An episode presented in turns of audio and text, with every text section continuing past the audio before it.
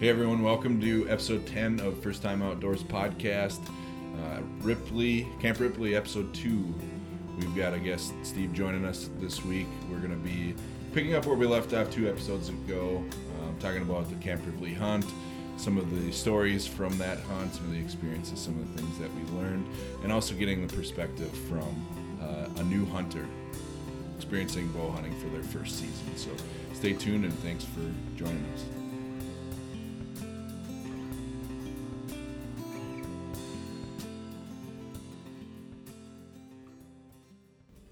Right, so Camp Ripley Part Two. We're gonna get back at it here. We took a week off um, to share stories from a from a successful bow hunt a couple weeks ago or last weekend. But um, so let's get back into the Ripley conversation.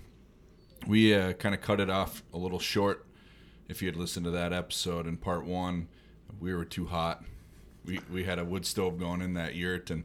Uh, it was over 100 degrees probably in there For I mean, you- sure. you, might have heard some people like shedding layers and stuff and so uh, we have steve back with us uh, who was in that episode and uh, had some interesting things to talk about and we never got back to it because we shut it down before uh, we uh, we got to it so um, thanks for being here steve Yeah, yeah, thanks for having me. I'm glad we can be in a room that's less than 97 degrees.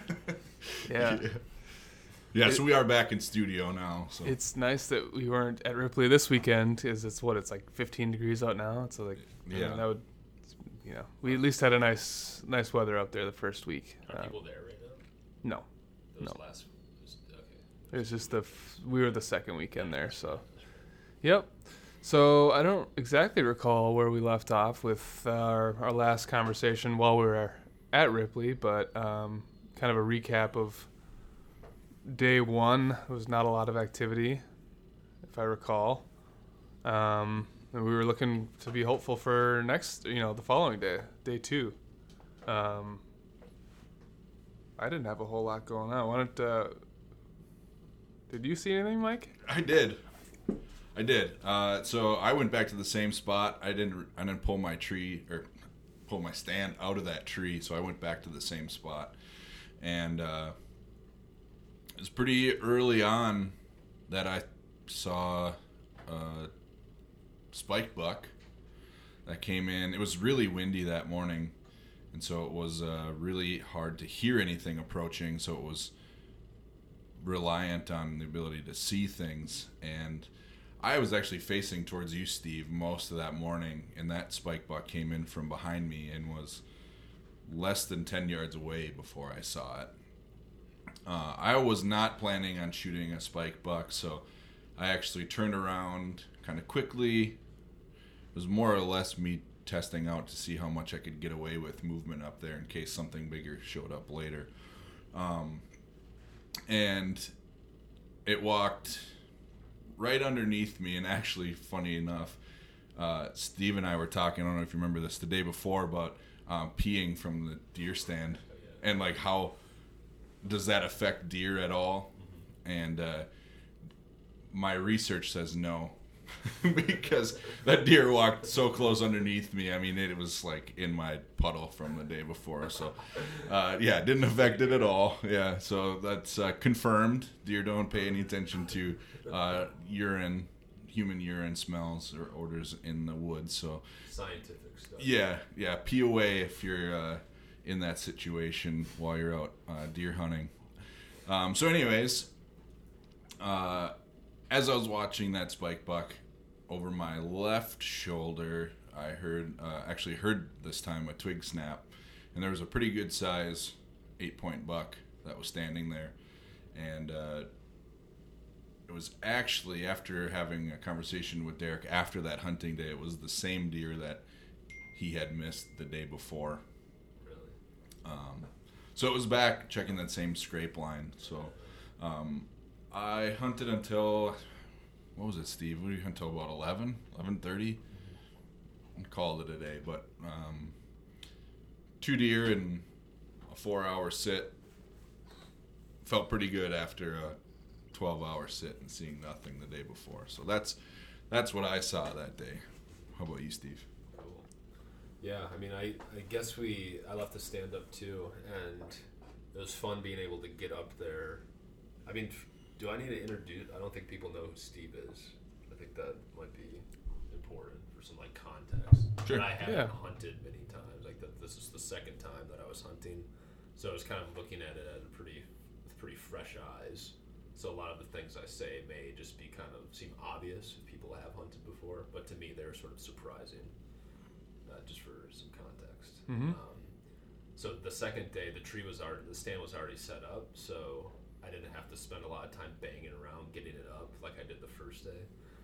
Um, so I was up in the tree, like you know, well before the sun was up, probably you know a half hour before the sunrise, which is the legal time to shoot a deer, right? Yep. which it was like in the woods it's so dark it was like pitch black at that time so i was thinking like is this seriously this is legal to shoot deer in? and right when i was thinking that i heard a crunch crunch that wasn't a squirrel uh, or a hedge or a um, Porcupine? porcupine that i Yeah. had seen um, and it was a deer and it was coming a doe and it was coming from behind me and my harness was a little strangely situated, so I slowly kind of turned around and got got into uh, facing that way.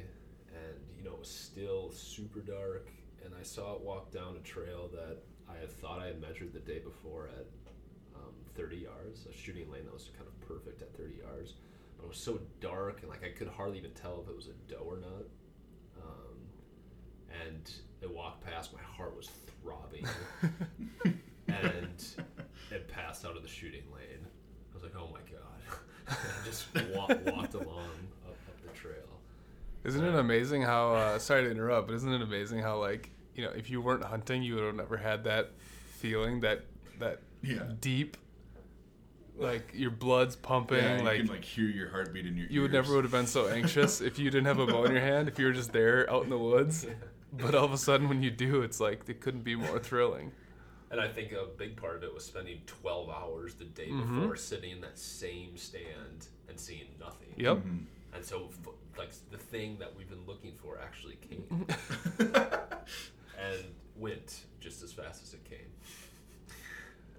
About 15 minutes later, it was a little bit brighter, and back down that exact same trail came the same doe, um, just kind of moseying along, picking up whatever she was eating, acorns maybe Probably acorns, yeah. and she came back right to that same shooting lane. I did a little honk noise, and she stopped. And I pulled. I had already pulled back. Did the honk. She stopped. I let it fly at my 30-yard target mark, and just went right under her. Uh, she just kind of jumped up, kind of looked around, walked towards me, for about 15 seconds and I fumbled to try to find another arrow. And by the time that sort of nervous flailing for it finished, uh, she just trotted off. Mhm. It wasn't, wasn't really having it anymore. So I got down to go get my arrow and paste it out. It was about 45 yards. It wasn't the Oh, 30 wow. yard line I had Mhm. uh, thought it was the day before. I'm just glad I didn't injure it or like, you know, Yeah. hit a stomach or something. Yeah, that would have been a good poke to get out that far. Yeah, that's a 45 long yards. way. That's, feeling really that's a confident. ways, yeah. But like your depth, that early in the morning, like depth perception was just weird. And Mhm. I was already nervous. Like these are things just like shooting at a target range. You like can never really. Ant- hmm it's, it's not the same. Yeah. I've never shot at a target range like other than the middle of the day, like or at like you know never shooting at sunset or twilight. Yep. A Yeah, and of- even there, they're already marked off. Yeah. You know, how often do you go to a target range and then just kind of blindly stop at a spot and then guess the distance and shoot?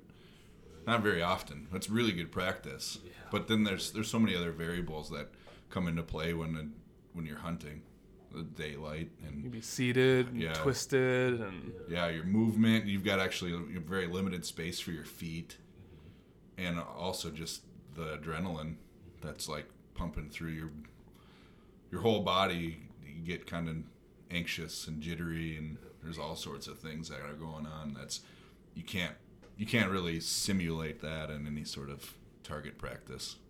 Mm-hmm. That's crazy. So they that was actually for you being a new hunter. Um, the first time you'd ever drawn back and shot at a, a deer, Yeah. right? Oh yeah, for sure. Yeah. It was thrilling. Uh, and it was funny when I when I got back and told the same story that Carrie, someone who was hunting with us, he got wide eyed and said, "You pulled back." I said, "Yeah, I pulled back and I shot." He's like, Again, you shot?" And I, and I didn't realize that those two steps were like a pretty such a big deal. Like to me, I was just sort of in this panicking kind of haze. Um, and I had felt that they were a huge deal, but to see someone who's been hunting for thirty whatever years Mm-hmm. still get excited about it was cool. Yeah, that's true. Actually, I never thought of that before. That's kind of the like the benchmark of success, I guess. At Ripley, like, oh, you got drawn on one. Um, yeah, so that's that's cool. Um, how many hunts had you been on previous to that uh, One, one hunt ever? Mhm. Are you counting the day before or no, then two. then 2 And where was that? It was with um, with your brother up in Forest Lake area, I think. Was it public land? No, it was someone that. Oh, sure. yeah. I'm not really sure what this is, but that was very plug and play. Like Derek and I went out there the night before. He set up the. he- He set up the stand for me. The next morning, we went out. The stand was set up. He sort of dropped me off at the stand. Yeah. um, which is cool. Like step by step, it's like you know, I had my learner's permit, and now like you know, I'm starting to drive at night, and my daddy's stopping, sitting next to me in the passenger seat. Yeah. So it's kind of cool. You guys helping me out with this, is that I can do it step by step and not just have to watch YouTube videos. Yeah. Yeah, it's it's uh I think that's really important to and you you actually laid it out really well, I think, and a good way to mentor somebody new into it is maybe the first time you take them it is already set up. And they all they have to do that new person is just get themselves into the tree, get themselves harnessed in and then just experience it. And then the next time maybe then it's helping them find the tree to sit in and then letting them or maybe showing them how to set the stand up and then having them climb up and then the next time is letting them set it up themselves and just incrementally doing it because there's so many parts to that process that trying to give them every one of those steps all at the same time is going to become pretty overwhelming pretty fast so i'm glad that worked out for you in that case Yeah, me too. how did it go setting the stand up? What this time was that? Um, was Derek there to help you do that, or did he just say like, "Here's the spot, see you later"? Yeah, yeah, he just found the tree and then took off, and I wanted him to take off too, you know. Um, I've figured out that this thing is like a game of inches. It's a very fine tuned operation, almost of this variety of hurry up and wait, but hurry up in a very quiet, efficient, uh, smooth way. Mm-hmm. So I mean, I had those metal sticks that you climb up the tree with, and you know, there's metal latches on the end of those, and they're kind of like banging around now and then. It's so it's like, well, if someone's near me, they're gonna be a little pissed that Mhm. I'm just kind of clanking around. So Um, the deer. yeah, yeah, that too. Um, but yeah, I mean, getting things up, and then you get up, and you're like, wow, this is high up. Especially Yeah. when it's dark out and you can't Mhm. really see the bottom, like where the leaves where you just uh, launched up from, and like you're determining where to put each stick, how tight to tighten it, where to put the stand. Like, is this thing actually gonna hold me when I like put all my weight on it? mm-hmm. And then okay, now my gotta get my bow up here and then like latch me on. Okay, now I'm sweating. I can't be sweating now because I'm gonna be wet and freeze my ass off later. Mm-hmm. But my hands are cold. It's like where do I put my hands? What if I need to draw but I have this thing around my wrist? yeah, So it's like it's all these like little things that you do. Like where do I put my bow? Where do I hang it? How do I reach it if I'm facing this way? mm-hmm. And it would be just I could see it just being really fun, being able to hone in on all these things and having like a really efficient system. Essentially the opposite of the system that I I had uh, for the first time. yeah, and I think that's the important thing is being okay with making mistakes. You know, like if you got up there and you were standing in your stand and you're like, "Oh my gosh, like I put my I put my stand in the wrong direction. I should be facing northeast and I have it facing north." I've done that. Or if you're like, "I there's a big branch in my way and I have no shooting lane where I thought I should have a shooting lane." Or there's all those different things, mm-hmm. and knowing which ones to let go of hmm. become really important. And then the more experience you get in the tree, the more you can kind of accommodate for those little things once you're up there. So for example, for me, last last week when when I shot that deer, I had mentioned in that podcast that I didn't realize until that day that that tree was way too big for me to be able to draw my bow and shoot to my right. Hmm. And so that was like, well, I'm not going to get down and reorient everything, redo all my steps, and seat my stand back onto the tree. So instead, what I did is I spent like 10 minutes practicing. How am I going to move my feet? And kind of rehearsing that. So then when it became showtime, if that ever happened, I had something ready to go. And uh, I think that's those are kind of the little things you start to pick up on as you get more ex- more experience. Where do I put my bow, and how do I stand, and how often should I be sitting down? 'Cause the more you make mistakes, the more success that you can have. I mean, I don't. I don't consider any of those things to be failures, even though they do. Like, there's been certain, certainly times for me where I'm like, "Dang it, I shouldn't have been doing this at that time because I got busted."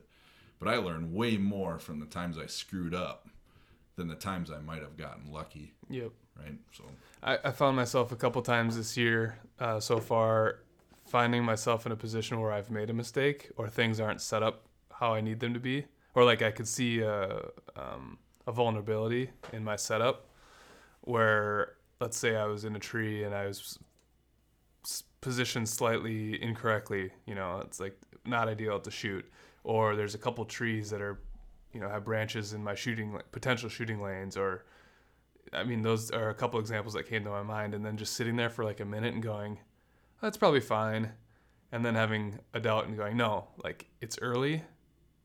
yeah, If I don't, I have to fix this problem, or like I have to, I have to either like commit that it's gonna be fine, and I need to know what the solution is if I leave it, or I need to solve it now because when the moment comes when that deer walks by, they don't. I'm not in a position where they're gonna be there for an hour. It's gonna be 15 seconds, and I don't know. That that's Yeah. that's something I want to talk to like a more expert level person on. Is like, when do you take the risk of making more noise, making more movement, and all these other things to solve a potential problem, or to get, dig yourself out of a hole for the f- future potential, or do you not do that to save the to present. save the to save the potential? Mhm. Maybe yeah, you know that's an interest. That's like a hard thing I wrestled with a couple times this year. Um, I I don't know. I don't know what the it's all situational, but it's like Yeah. it's a thing for sure that you have to like. It's all part of that efficiency. Kind of knowing what the setup is as you go, but it's fun. yeah, and th- those are also the things that for me every year I've got to rehash out. Like this year, the first time I went out and s- bow hunting, I had to think through like, okay, what are the things that I put in my fanny pack that I bring with me to my tree? Like, do I need my rattling horns? Do I need my grunt call? Do I need what's in here that I need? Because there's a there's been a lot of times where like the first time I go out bow hunting that year and I get to my stand, I'm like, ah, dang it, I forgot my rangefinder. So you kind of have to remember, you have to go through all that stuff, and once you get a few hunts under your belt for that season, you start to get all of that stuff in a pattern. And there's still times where you make mistakes. Like Jake forgot his release a couple weeks ago. Yep, yep. we all get set up. There's four of us in the woods, and I just look down. You know, I was going into a new spot, never had been in there before, walking in the dark, um, just looking for sign, looking for a place to set up, and I finally think I have a good spot. Takes me longer than I'd liked. I'm sweating, trying not to make noise. Finally get set up a little bit late. I look down and I was like, why do I have my watch on my left wrist? I usually take my watch off and switch it to my right and I like checked the time with my left. I was like, oh, I don't have my release on.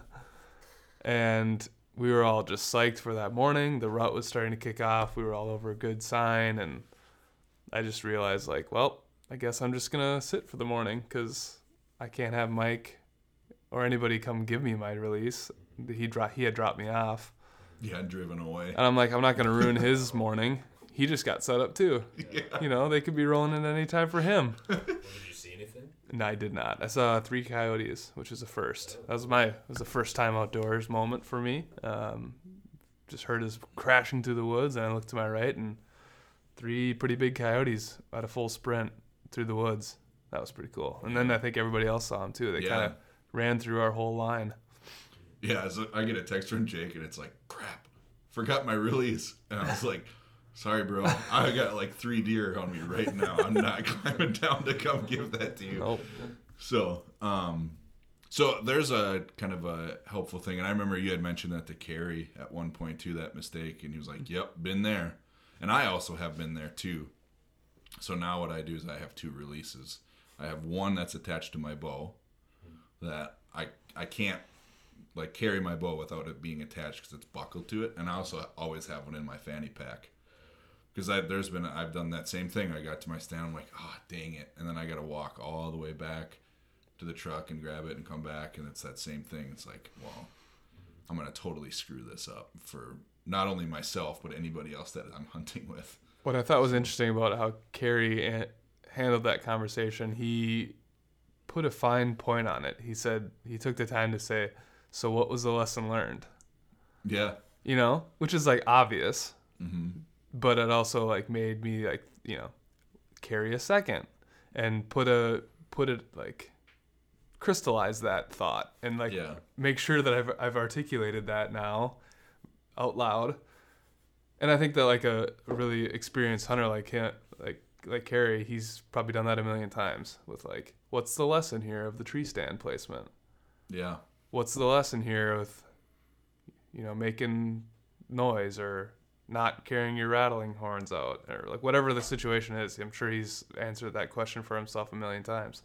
So like it was kind of like, yeah, you should even if you think you know the answer, just like think about it for a little bit longer even like Yeah. how is this never going to happen again? Yeah, and I think that's also a really cool way of approaching it too, the way Carrie did, because it feels different when you come to that conclusion yourself than somebody that's more experienced being like, "Yeah, you know what I do for that," you know, mm-hmm. it because that kind of comes off maybe condescending, and to be like, "Well, so tell me, what did you learn from that experience?" Yeah. And then be like, "Yep, good one," you Good know. one. Yeah. So Yep, for sure. I mean, there's there there's there's always mistakes to be made, and I think I there I would never consider them to be failures until you repeat that mistake again. you know what I mean? Like if you didn't learn from it the first time, or like then there's something there's a there's an issue. But I don't consider anything to be a failure if you're learning from it. That's just all all data Yep. keep using. Um, one of the other things that I have learned the most from as well is sitting in somebody else's stand that they had set up. So, for example, talking about Carrie again, uh, I was hunting on some land that Carrie had permission to hunt, and he had already had that stand set up and walked me to it and was like, Here you go. And I got up there and I was like, Oh man, this is perfect the way that this is oriented, the way like the type of tree he's got it sitting in, the way it's sitting over this trail, how the shooting lanes are cleared to these different trails. Um, that's also when I learned that putting a stand up into a into a tree that's kind of in a group of two or three. So I have different spots to break up my silhouette, but also different areas to hang my stuff. So I can have a bow that is hanging directly in front of me because there's a tree right in front of me. I've got one to my back, which my stand is hanging on, and I've got one straight in front of me, and my stand is kind of between the two legs of that V. So that was really helpful as well. You can kind of see what other people do and then change what you do in order to f- fix that. Um, fix the problem that you maybe are running into consistently. Um, or even if you're new having somebody else sit in your stand because I, I also can remember that first year that you set up that stand jake that you shot that deer out of and then the next day i went and hunted it and you hunted out of my stand we switched Yep. and uh, that's also when i learned that left-handed hunters and right-handed hunters have different ways of orienting their stands it's completely different. But then there was also like there was like some feedback that we could give in that situation. It's like the tree was leaning a little bit. Maybe we put the stand on this side or put it up a little higher or that tree that was 10 feet away might have been better for this this this and this. To just give feedback and not being like as a new person. Well i think first it's really important that the person that's more experienced presents that feedback in a way that's like teaching and not like once again condescending or like saying stating it very obviously but then also as a new person to like hey i'm new at this and i know i'm going to make mistakes and being open-minded to getting some teaching from other people Mm-hmm. Definitely. Yeah, for me, the one of the most valuable parts is just listening to you guys tell me about things that had happened in the past, and like little details that may just sort of been offhand to you guys. Were like, oh, that's what how that whole thing works. yeah Um, so and it, you know, like being able to spend time with you guys for like two solid days. You know that that was probably the most valuable part. It's not stuff you can watch on YouTube or really like. It's not in the deer book hunting manual. right You know, Yeah. like w- uh, don't forget your, your your wrist release. You know, like stuff like that. Because I do, I tie it up here. It's like, but it would be like I was walking out to the stand, and you know, since I always have my uh, thing in my my rope in my fanny pack, I put the rope. I was like, wait, you keep the rope in your fanny? You know, it's just like little details. Yeah. like Yeah. that. Stuff that I completely like can align with what you're saying as like a recent hunter. Like some of that stuff is so ingrained in like the the in crowd, I guess. Like if you're if you grew up with hunters, you've got hunters all over your network. Like that's common knowledge, mm-hmm. and it's really interesting what isn't shared common knowledge mm-hmm. coming in from a new person saying, yeah, like a rope in your fanny pack, like that's a detail that could have been totally lost, and you would have been fine. Mm-hmm. You would have just developed your own method that would have maybe been louder or clunkier or whatever. And it's just, I think that's something we want to really do here at First Time Outdoors is get to some of that stuff. You know, Yeah. get a little deeper into those layers and start to start to expose some of that common knowledge to new newcomers where it's like yeah climbing a tree spend spend one minute looking at the tree before you climb it as to where you want to end up at the end like that Yeah. that's something i learned it took me a little while to kind of just be like okay well there's a bend there there's a crotch there this is you know like instead of just getting to the tree and just starting climbing just think about it for a just give yourself a minute you know yeah but those all that sort of stuff i mean i'm sure it's common knowledge but That's the first time I've heard it. yeah I'm serious. Yeah. I was just like, get up the tree, don't make any noise. Hurry. yeah yeah So you climb up, and then you end up in some weird situation.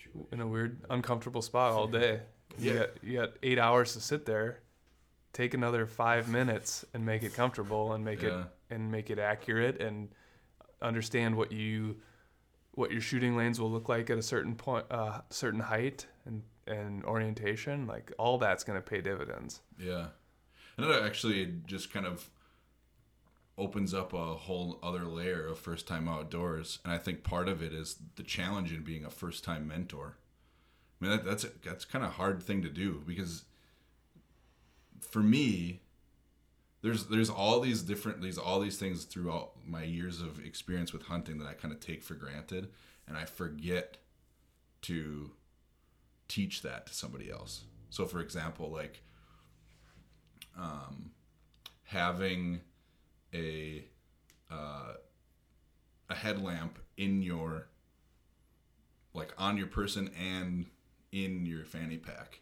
This is something I always do. But then somebody gets into a situation like, oh, I wish I would have had that. You could have prevented that from the get go as the mentor, or um, maybe picking the right kind of tree, like what you're looking for specifically in the tree. That's something that I don't think I would remember to tell somebody. You know, there's all these Uh, different things, or like, like- your snacks, or Regarding the tree, if the tree is dead or alive, I've done that. I've I've climbed a dead tree. I mean, that's dangerous. yeah, But if it's if it's a big dead tree, Yeah. you're not necessarily like there's so many things going on in the morning and in the dark that you're not necessarily looking to like does this have leaves? Is this thing alive? You just start climbing. yeah, And then you get set up and you go, "Oh no. Like I got to get out of here." Or is this going to be okay for the next couple hours? yeah. Start negotiating with yourself. Not good.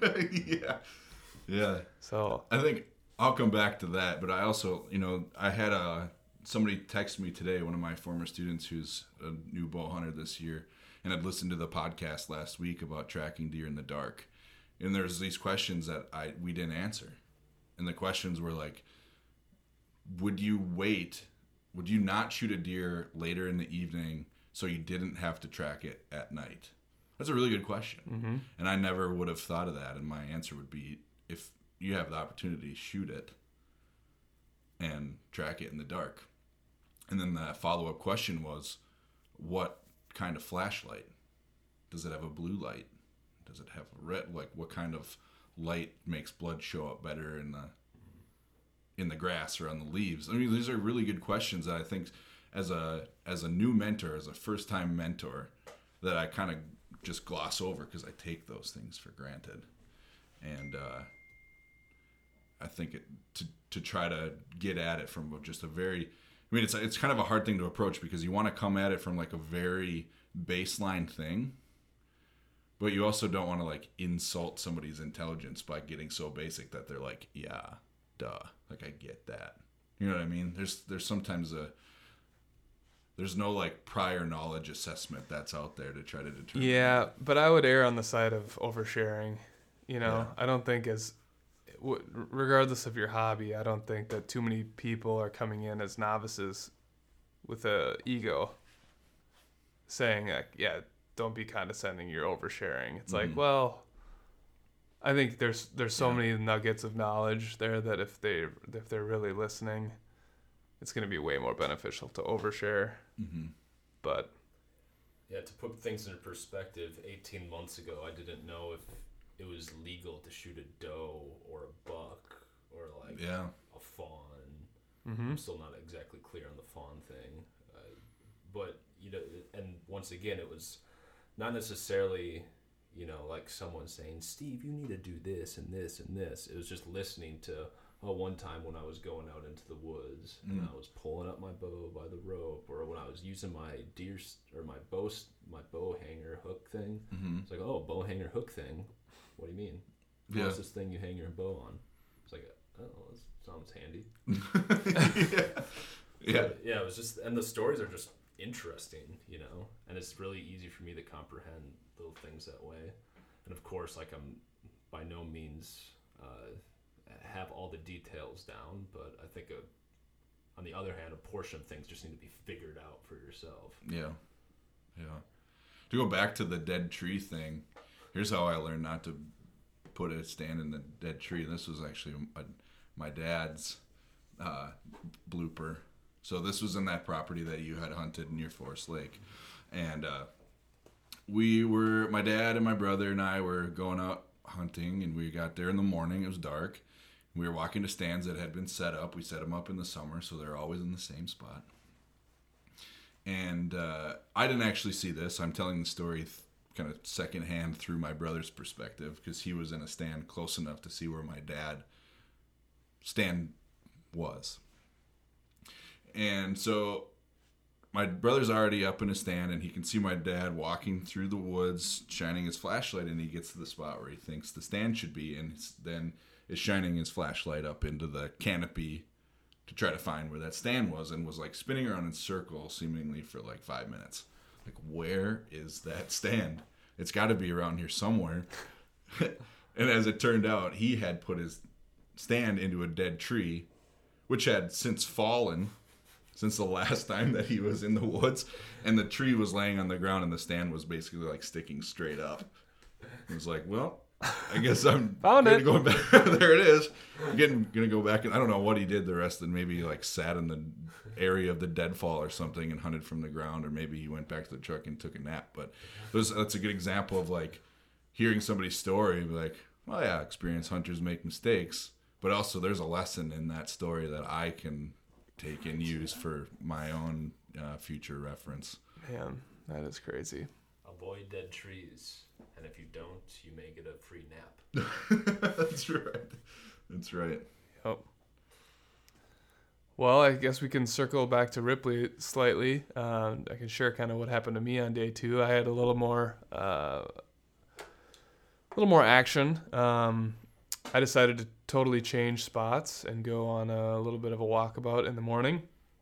Uh, kind of went with Derek, and we hiked in, and this was unique to my experience at Ripley. This was the first time I had seen the headlamps in the woods like Mike had talked about before. There's, you know, with all the hunters out there, uh, we got in a little bit later probably. We were kind of far back in line, and uh, there were already, I think, three guys set up kind of right in the area that I wanted to go. So um, just kind of this stressful situation where we had to kind of blaze, you know, keep going, kind of pursue, just find a spot, you're committed already. It's not like you can really back out and go find a new spot. It's like, well, get into a tree and get up and quiet down. Um, so anyway, kept kept going and ended up finding a spot in an opening, um, and felt pretty confident. I had a lot of like a lot of openings and I could see a lot of area, so that was nice. Um, I think I don't know. I think I had got a message from my wife or somebody. I had my phone out, and I think I w- had told her maybe I hadn't seen anything yet. And as I was putting my phone away, like, what seems to always happen once you have your phone out, these Mhm. deer come out. I looked to my right, and at about 30 yards was a, I think it was a six point buck, four or six point buck.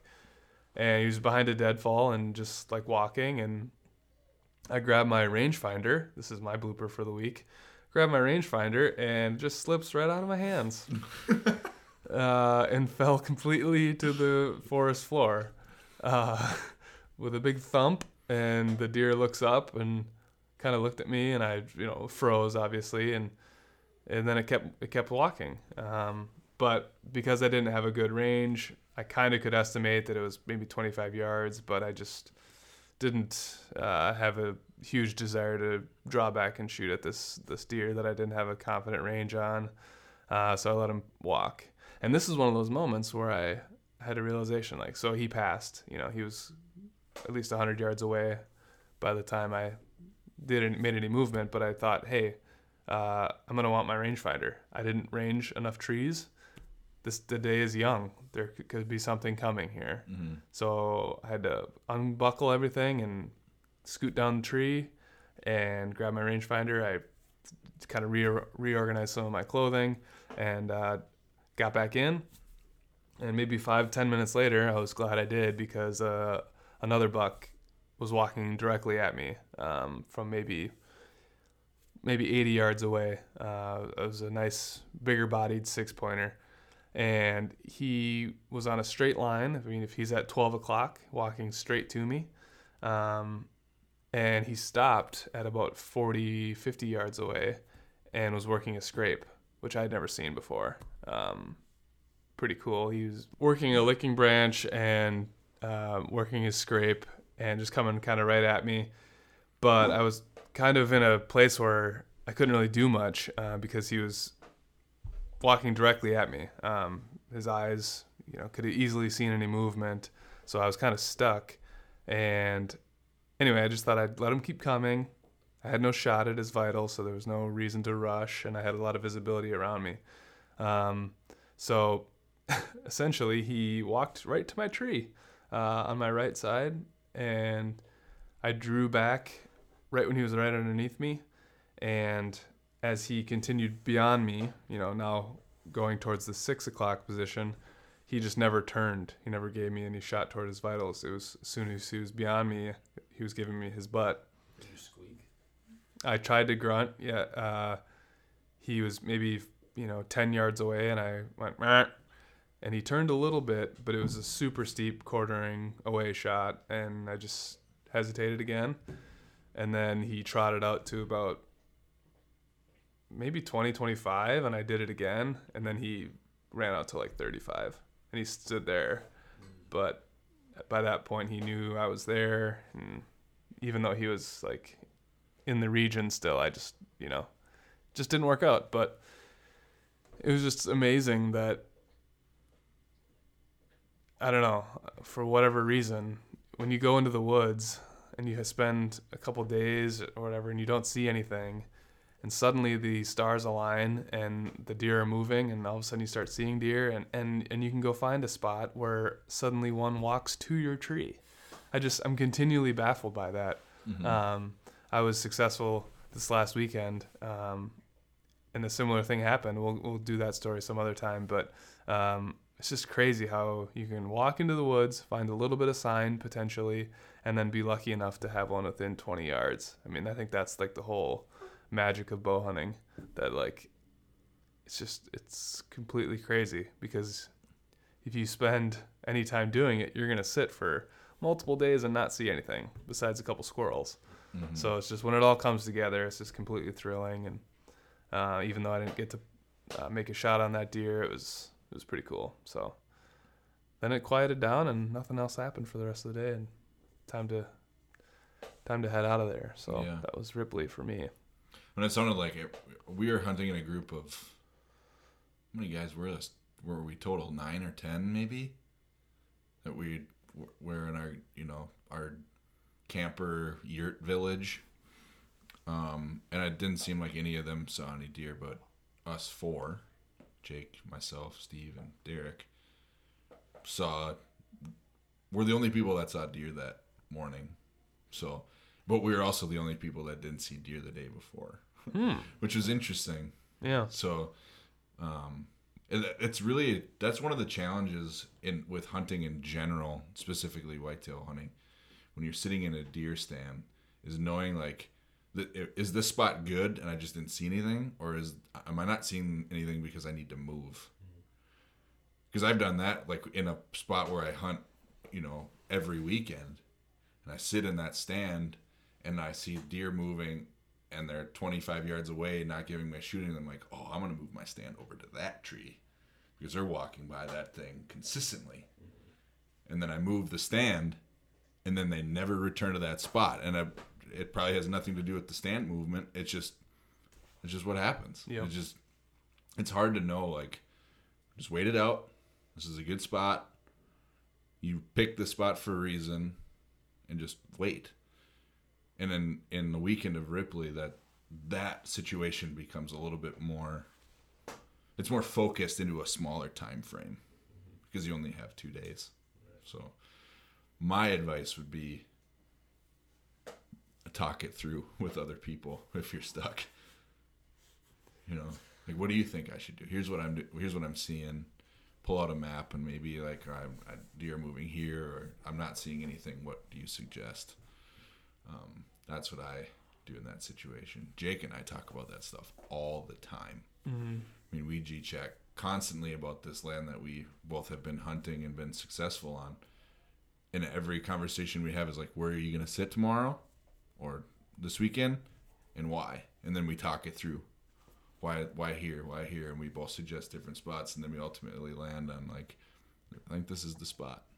And for me, someone new to this whole like scouting thing and, and sign, I mean, the last two years I've basically just gone in a spot. The year one, I went where the rushes kind of directed me to go, and year two, I went, uh, and I feel like just got lucky.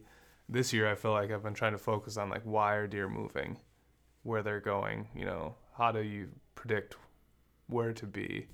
And I have a lot to learn on that yet, but it's just yeah, despite the fact that we're having those conversations, I still feel like I'm kind of like faking it till I'm making it a little bit, like trying to come up with reasons, but not being very sure as to like, is this actually a legitimate point?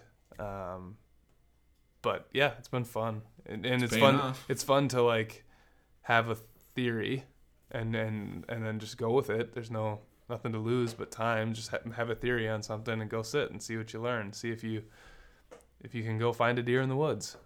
Um, Yeah, I mean, call me a cynic, but I I have a feeling that if I just went up in a tree, like wear a sleeping bag and this black solid color hat and my brown Carhartt coat, and just kind of like moseyed on up there at some point, I like how much higher of a chance would I, lower of a chance would I have of seeing a deer if I would have really like you know talked it out for hours on end and really thought about it and like worn out the right things and gone up at the right time and you know like it's I I actually am sort of cynical about it like kind of like how much of this is just like sheer luck Yeah. how much of it it can actually be um, how much of your chances can intentionally been, be increased mm-hmm. Yeah. I think I think for me it's both. I think picking the spot intentionally increases your luck. I guess cuz it still has to come down to like is the wind right? Is did the deer move through here? Like for for example, the, the the stand that I shot that buck out of last weekend, every time I sat in that spot I saw between 10 and 15 deer. And then, uh, so since harvesting that deer, my brother's been sitting in that spot and hasn't seen much at all.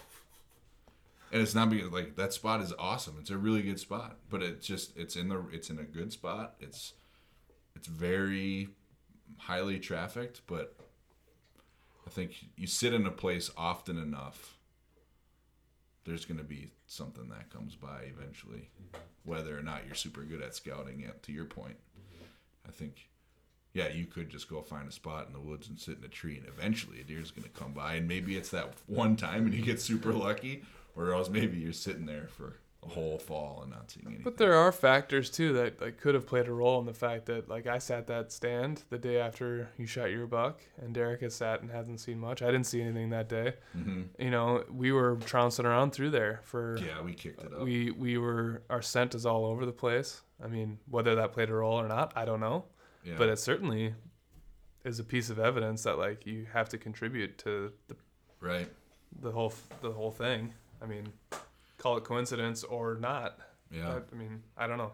I'm not a huge like I don't believe like you're saying. I think a lot of it just comes down to like what's gonna happen today.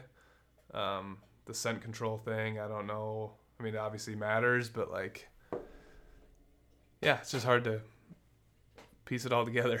but Yeah. stacking the chips more in your favor is probably gonna lead to more opportunity. Yeah.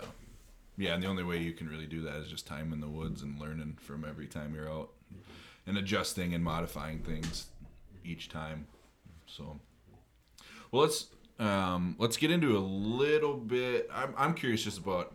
We've talked about you being a new hunter and why you decided to become a bow hunter. Had you hunted anything in the past, or who did you know that kind of steered you in that direction, or was it just something you came to on your own?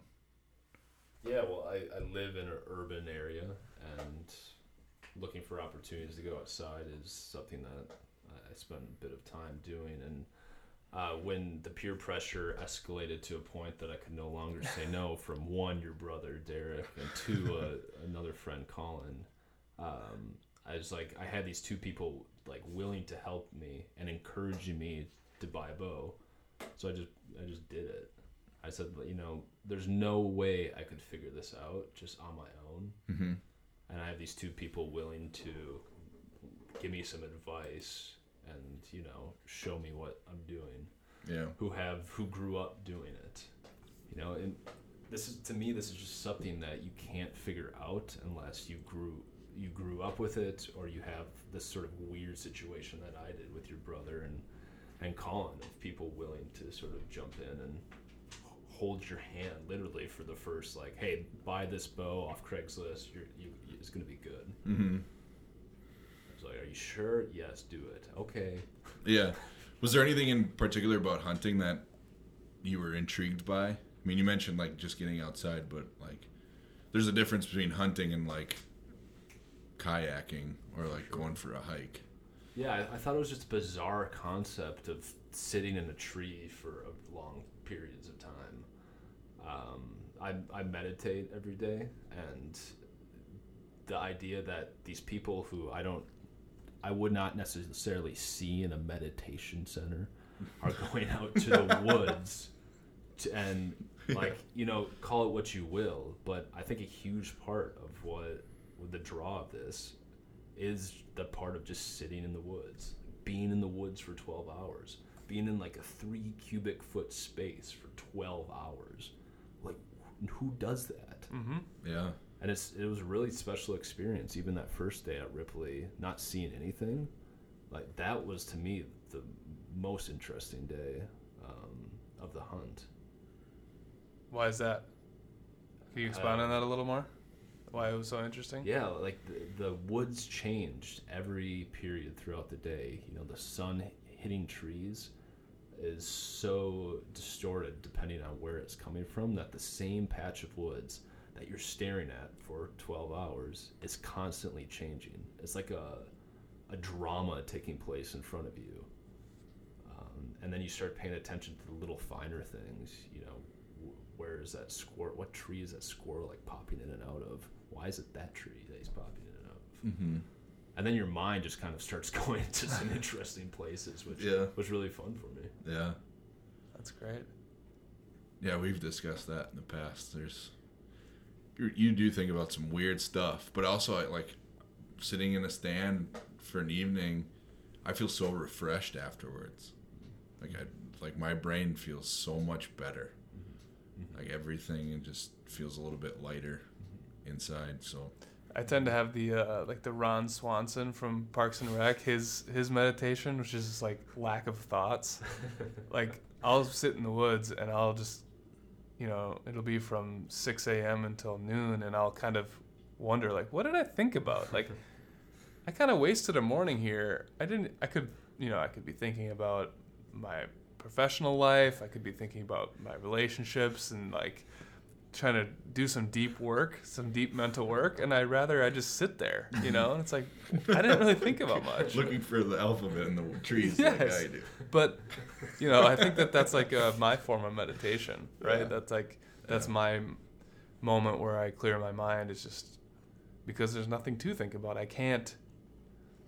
I can't, you know, do a lot of things. You're you're kind of stuck here. So, enjoy the woods, Yeah. And I think that's refreshing. So what are what barriers are you still experiencing with with hunting? Like I'm thinking about like for example like maybe access to land or financial burden, you know. Like if you don't mind me asking, what was your like what was your upfront cost? Can you ballpark it? Yeah. Well, I mean, I got the bow like for 300 bucks on Craigslist.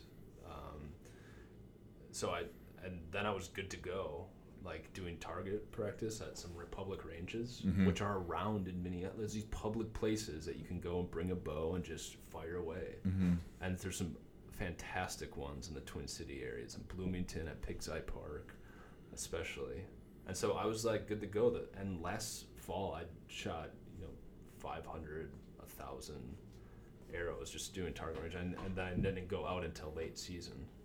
Then when I went out in late season, you know, your brother had all the stuff for me. He had the camo, he had the stand, he had Mhm. the sticks, he had the fanny pack, he had the face mask. And so, you know, I was just like plug and play. Like I Mhm. showed up and he just sort of dressed me like a newborn infant and to- told me to climb this tree. Now lay down. it didn't change me, thankfully. well, kind of, because he did put on the harness thing. Okay. Like he was, you know, like pulling it up my legs. You know, it's like my PJs. so, yeah, he showed me that, and then like kind of over the time, he's like, "Yeah, I don't need this camo anymore." So he kind of gave me that. He's like, "Oh, I don't want this fanny pack anymore." I was like, "Okay, well, I'm gonna give you money for that. Like that's ridiculous. Oh, I don't need this face mask thing anymore." You know, buying the license and stuff, but but without that, you know, that stuff probably is like you know we found a deer stand in those woods like just rusting on the ground he's like oh Mhm. yeah you can take that so i took that you know i bought some sticks for 70 bucks or whatever Wasn't that stand that was attached to that dead tree? Was it? it could have been. Very well could have been some points, actually. yeah. Um, but so the the barriers at this point is one is like time.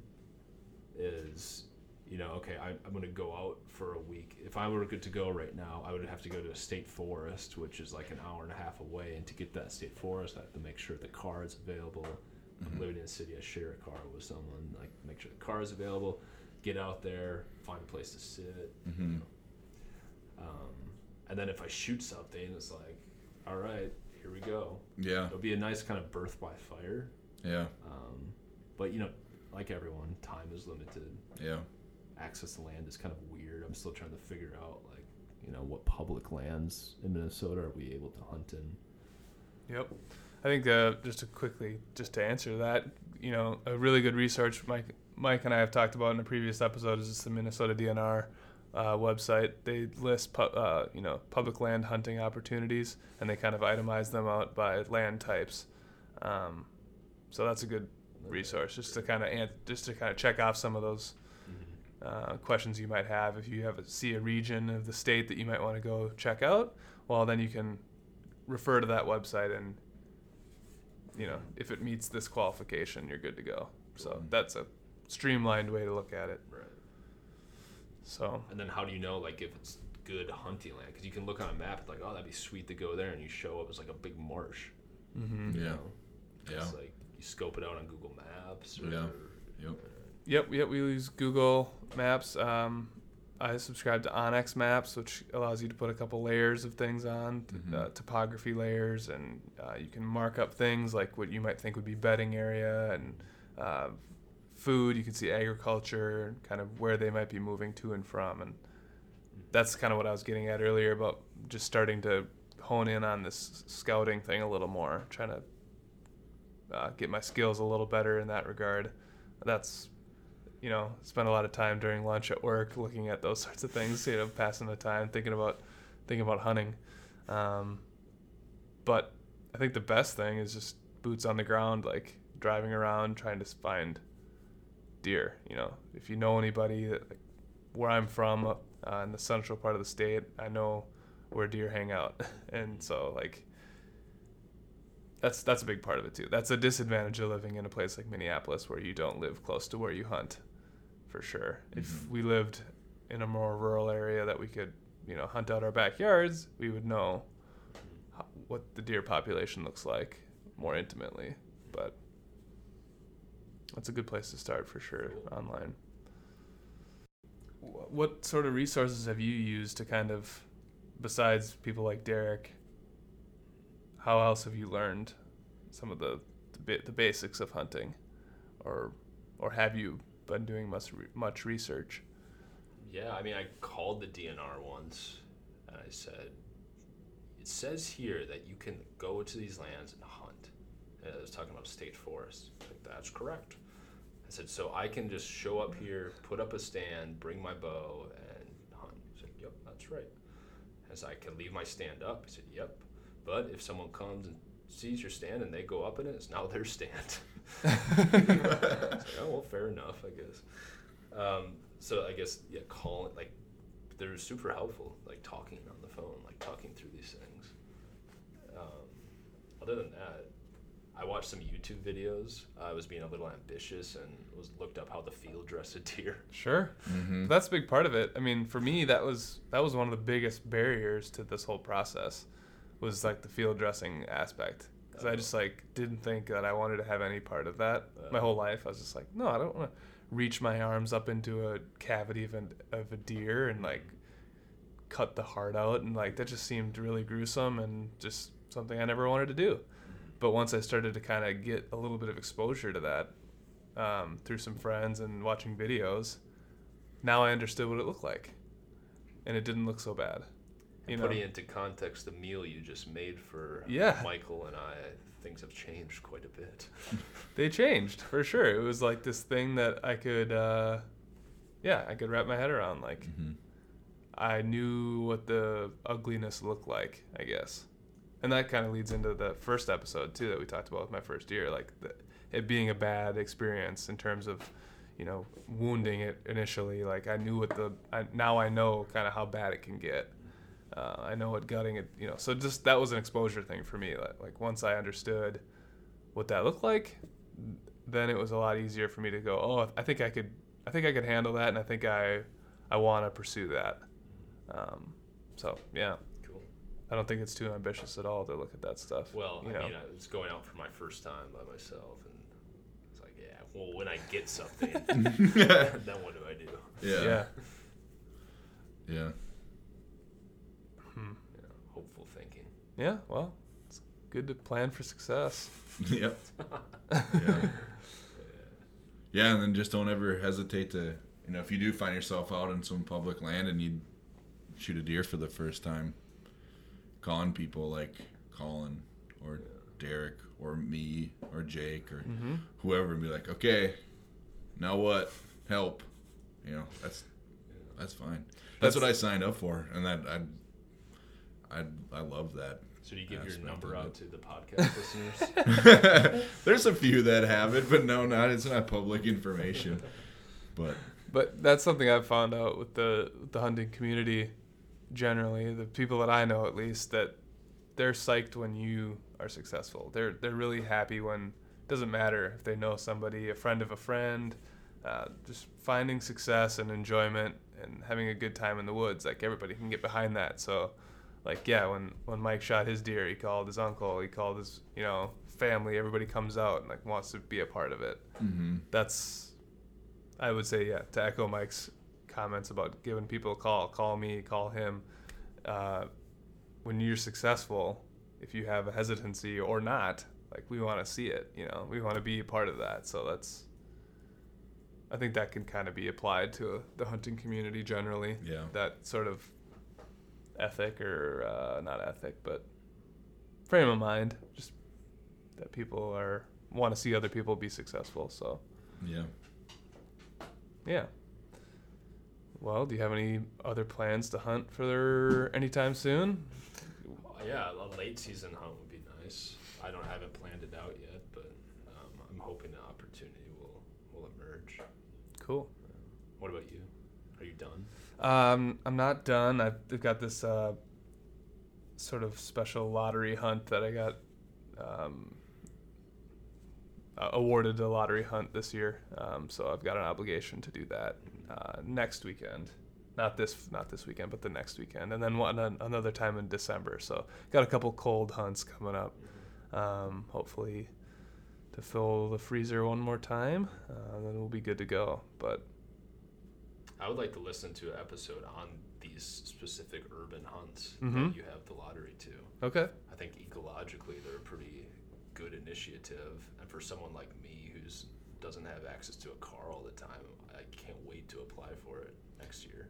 Yeah, yeah, they're an interesting, they're an interesting thing. It's my second time. Um, it seems like they are contested in some ways. They're because you're in the metro. There's a lot of exposure to people who don't get behind them the mission. Um, so you've got that to deal with. Uh, they're hi- they're really highly regulated by the different entities that oversee them, but it's a cool opportunity to to kind of stay close to home and get out and see the outdoors. Because I mean, a place like the Twin Cities, we have actually a really robust park system that like this is just another way to experience that. So Mm-hmm. we'll for sure do Yeah, it needs to be a, a comprehensive overview. for sure. Yeah, that'd be fun to hear. Awesome. Well, uh, I think that probably wraps up uh, Ripley and, and our interview here with Steve. I appreciate you coming and wrapping this up with us. And Yeah, and uh, just before we end things, I really do appreciate you guys sort of helping me through this. You know, like before this all started, I kind of interpreted the hunting community as being um, much more machismo uh, than what I've, I have found in person. It's been like a, an incredibly sort of nurturing sort of environment and like really positive. You know, I don't know many besides our little small group, but from what you guys represent, it's it's been so uh, non-intimidating and just kind of welcoming and disarming, and what I thought would have been a very sort of toxic toxic environment just from what you know what I see on the back of trucks and those kind of things. Um, Yeah. So I really do appreciate it, and it's uh, yeah. There's been there would have been no way to accomplish this without you people like you guys and Colin and Derek and your dad and hmm Carrie. And so thanks. Cool. Yeah. Yeah, appreciate it. That's kind of the hope here is to kind of open the open the arms a little bit and kind of welcome people in with a little different attitude and share that uh, the hunting and fishing community and is more similar to the other um, outdoor pursuits than people might think. And we're all just looking to have a good time outdoors. So thanks again for joining us and we'll see you guys next week